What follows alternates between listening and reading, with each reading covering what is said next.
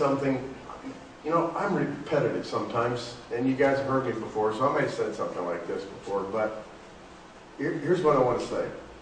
I want to say that you and I, all of us in this room, are living in a really weird period of history.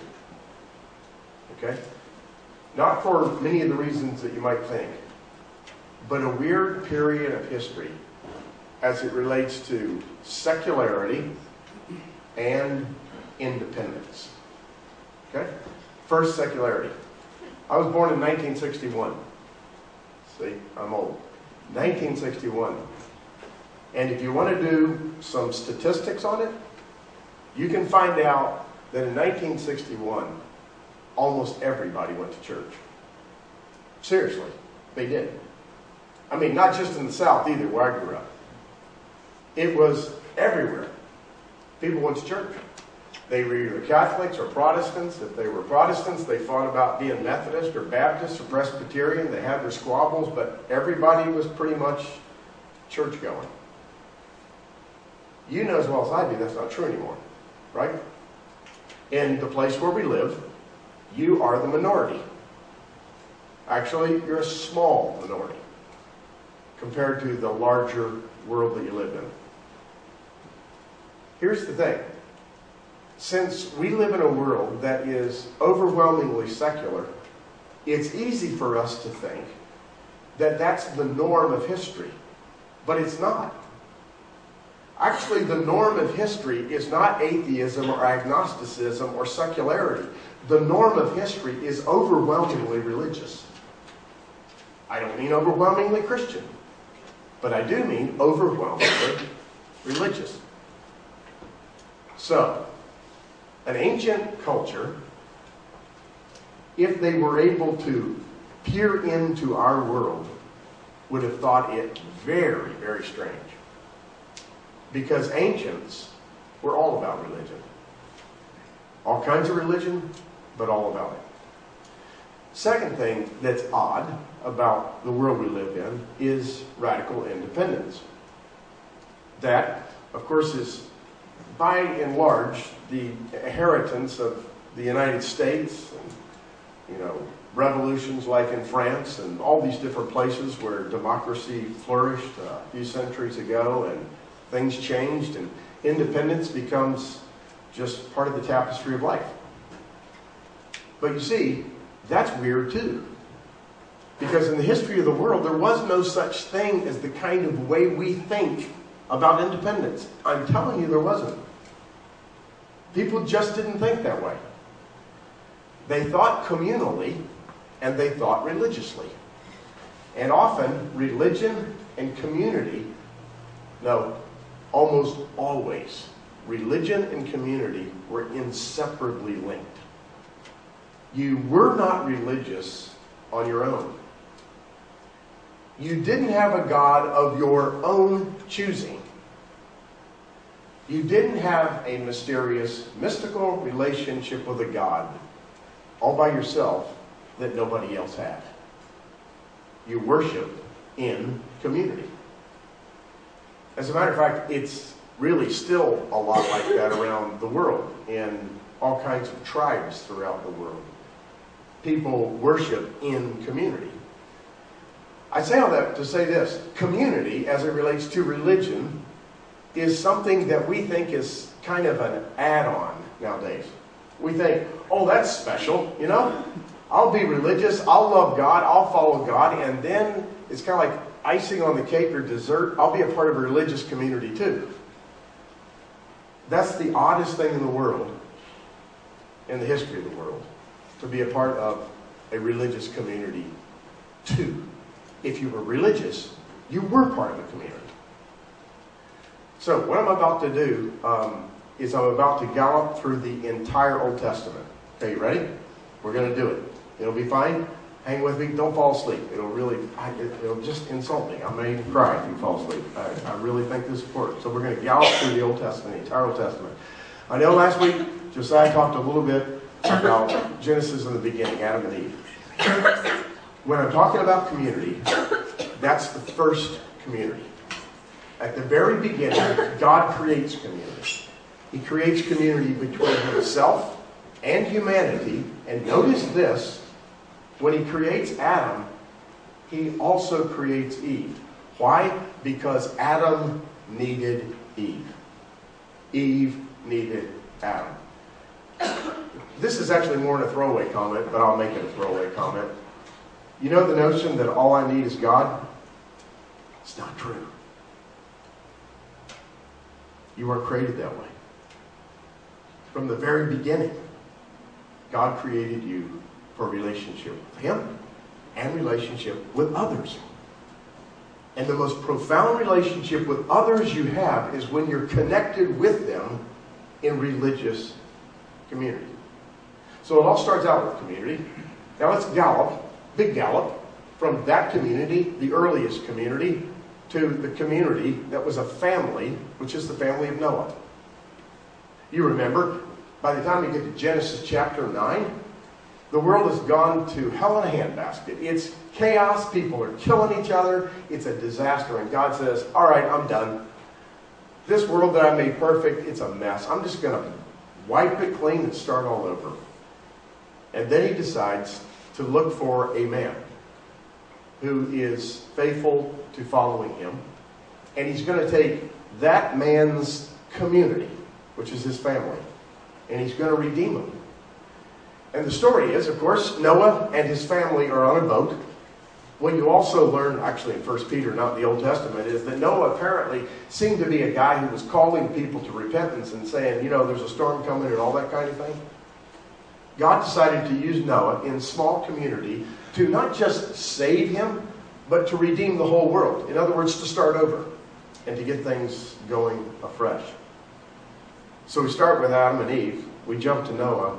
Where are we going to go next? Anybody guess? Abraham. Did somebody say Abraham? Oh, okay. we could go a lot of places, but let's jump to Abraham. Okay? We got the beginning of new community, original community. We've got Noah and a family community that followed him. Then we have Abraham. Where's Abraham from? Abraham's from a place called Ur of the Chaldees, which apparently is the birthplace of civilization down where modern day Iraq is. Uh, Babylon would have been a huge city down there. He was part of Ur of the Chaldees. He got a call from God.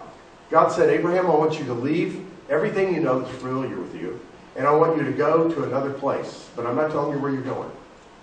I want you to take your community, and through your community, I'm going to bless the whole world. Okay, it would be like Abraham was living in New York City. Okay, so a lot of people there. You want to feel small? Go to Times Square. Just walk around by yourself and you'll be swallowed up. You will feel so insignificant. That's Abraham in Ur of the Chaldees. God points to him and says, Abraham, I want you.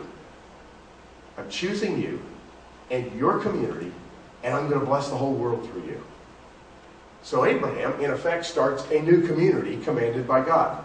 He leaves Ur of the Chaldees, make this huge trip over a thing called the Fertile Crescent, all the way down to the south, ends in Palestine, and there he begins to build the new community that God instructed him to build.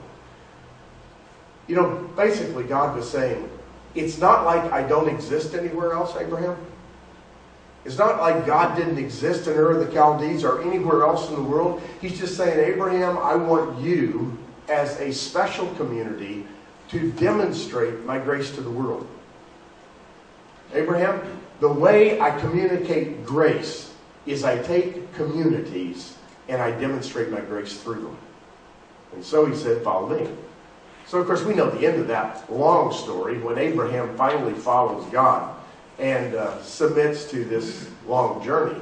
We note much later in the New Testament that the whole thing was a picture of Jesus.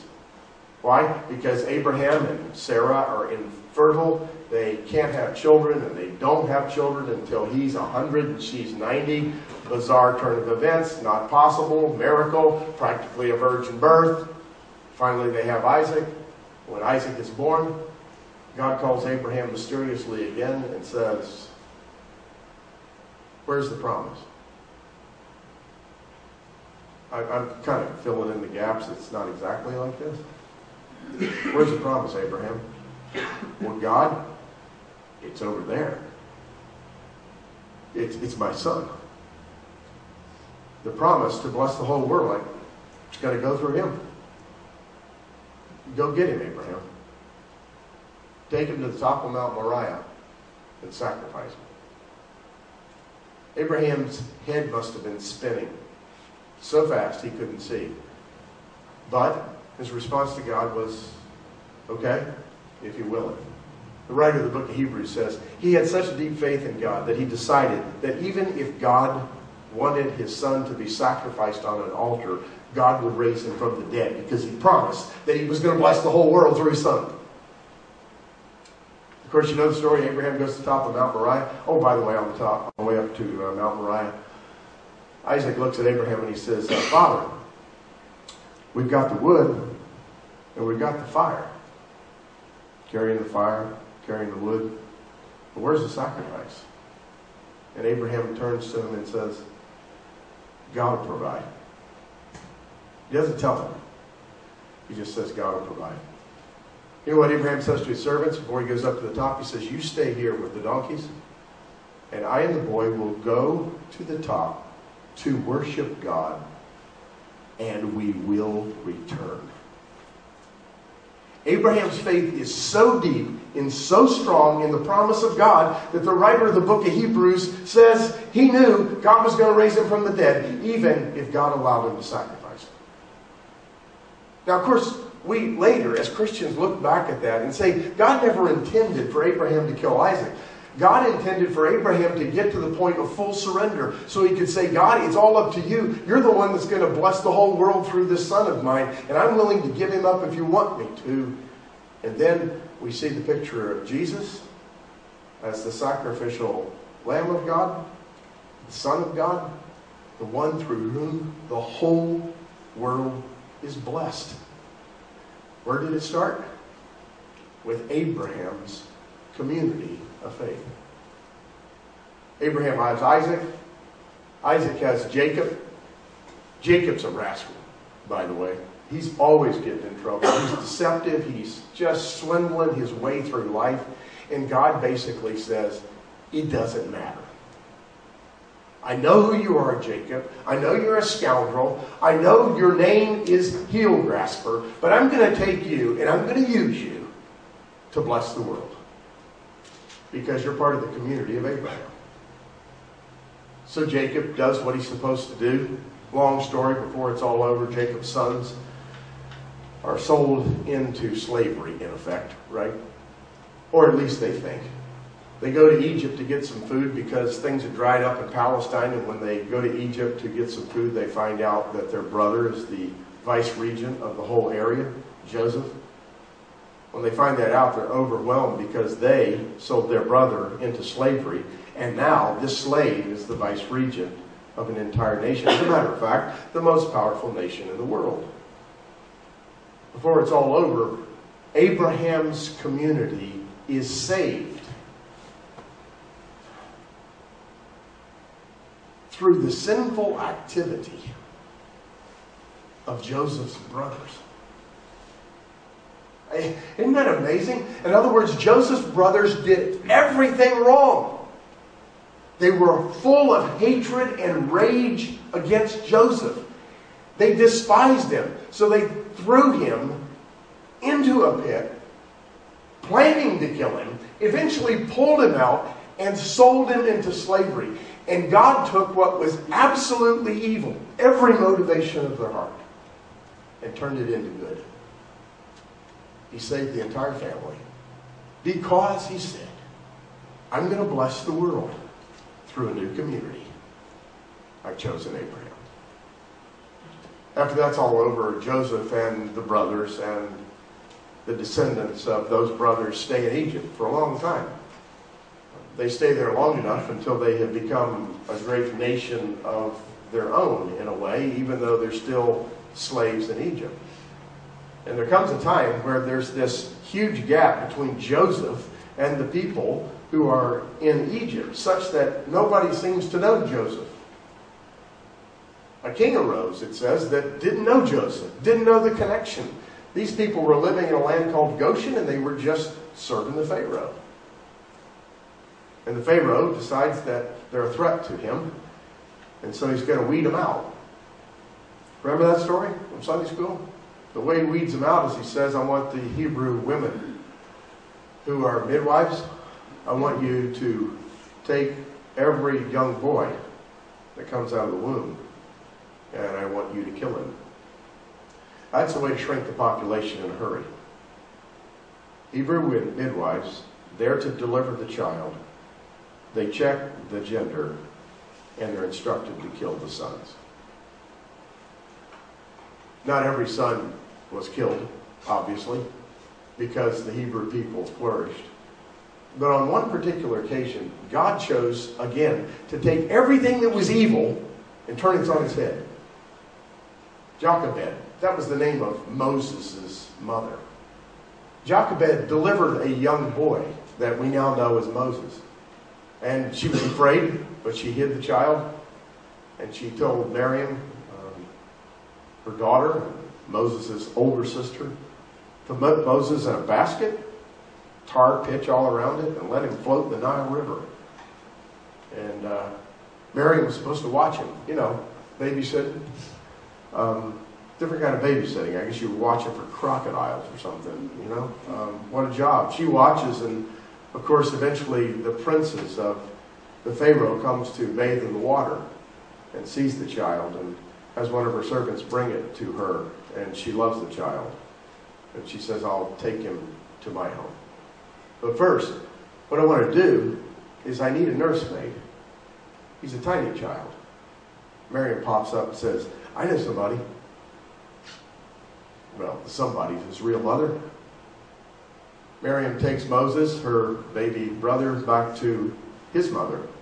She raises him to a certain age, we're not quite sure, and then turns him over to the princes of Pharaoh.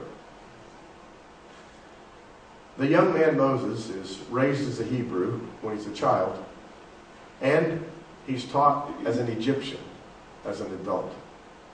And God brings those two things together in this remarkably subversive, unusual way and decides that Moses is going to take his people out of captivity.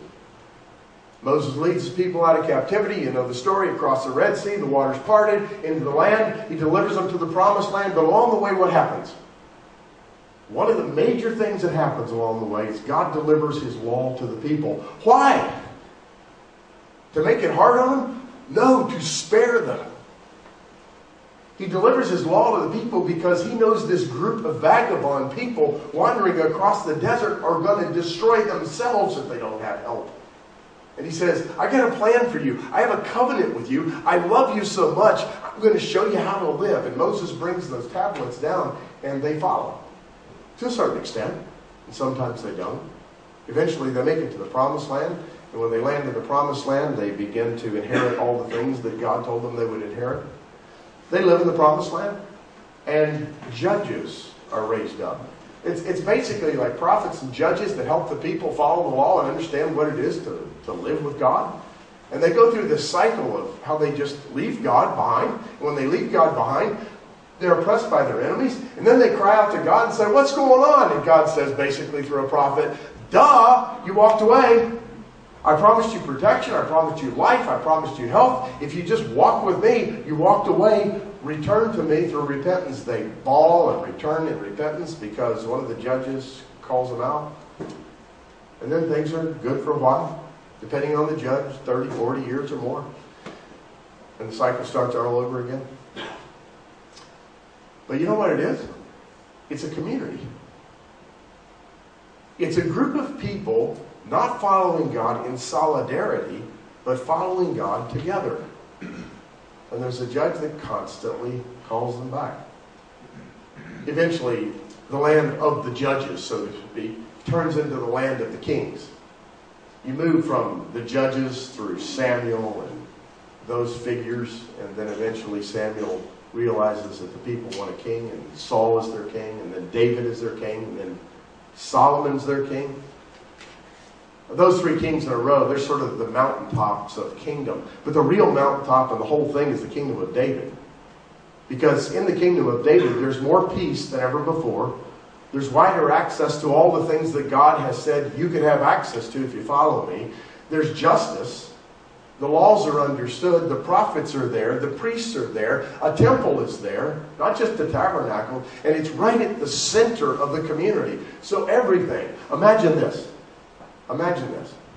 In our world, we live in a galaxy. In our world, we and other planets circle around the sun. We draw our source of life from that burning ball out there. It is our life source. In the nation of Israel, under King David, when things were the way they were supposed to be, the center of life was the temple. The center of life was communal worship. Everybody circled around the temple and drew their life from it. Of course, community breaks down eventually, right? It broke down in Solomon and then Rehoboam and Jeroboam. And then you had this flurry of kings, wicked kings, and Israel split right in two, north and south, Judah and Israel, they were named. They fought against each other. They fought with each other on occasion. They had outside forces that were imposing their will upon them, and before it was all over, the entire nation of Israel and Judah eventually were taken into captivity. They're in exile. They're away from their original community. You know what God said to do when they were in exile? He said basically this Here's what I want you to do I want you to live, I want you to prosper, I want you to build houses, I want you to plant crops especially grapes, and live under your own fig tree. I want you to assimilate into that Babylonian society and live there. I really do want you to live there. And at the same time, while you're living there, remember you don't belong there. I want you to remember who I am. I want you to follow me. I want you to worship me. I want you to prosper. I want you to even be influential in the world that you're living in. Remember the names Daniel, Shadrach, Meshach, and Abednego? At the upper echelons of advisement to what we would call the president, Jewish boys, I want you to live in that world, but I want you to remember that it's really not your world. And while you're living there, here's what I want you to do. I want you to tell your children and tell yourself that a day is coming when everything's going to be restored. When it's going to be brought back to normal. When the exile is going to be over. So the faithful people who live in community told that story to their families. Of course, historically, you know that eventually um, Cyrus a king that had nothing to do with the Jewish faith, heard from God. This is another example of how God speaks in unusual ways, not through the common means. Spoke to Cyrus and said, It's time for these guys to go back, send them back to their land, let them reestablish themselves. And he sends them back by a, a, a fiat from the king, and they reestablish their land. And then there's this 400 year period 400 years from the time they're reestablished in the land until Messiah comes, until Jesus is a part of history. And for 400 years, reestablished in the land, they continued to look for the Savior. When Jesus came, you know the story. Some people got it and some people didn't. The people who got it that's your heritage. The people who told the story, I mean, apart from the ones you know of in the Bible, they're your parents. They're your fathers and your mothers in the faith. The only reason you and I are here today is because God did not give up on community. he kept shaping. Community is incredibly important to those people who follow God. Why? Well, first, because we live in a strange land. Remember, I said you're in an odd section of history? You live in a strange place. You're a horrible minority. Most people don't think like you think, believe what you believe. Most people just don't. And God says, You're basically a pilgrim, an alien in this place until I bring everything back to rights. Until I fix it all, I want you to do just like those people in exile did. I want you to live. I want you to be influential. I want you to plant crops. I want you to build houses. I want you to have families. I want you to be the light of the world. That's what I want you to do.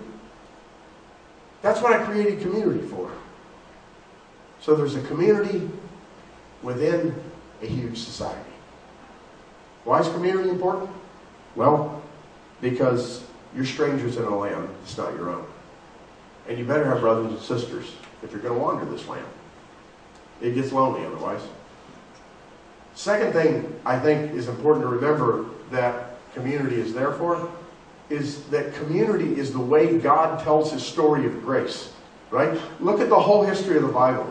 He always told his story of grace through community. He didn't just tell his story of grace through a Bob, a person, an individual. He told his story of grace through a community. There were, you know, luminaries among the community. There were Moses, there was Elijah, there was Ezekiel, there were all these people, but the story is told through community. Not through individuals, it's told through community. So when God says to Abraham all the way back there, I'm going to bless the whole world through your family, he didn't say, Abraham, I'm going to bless the whole world through everything that is you.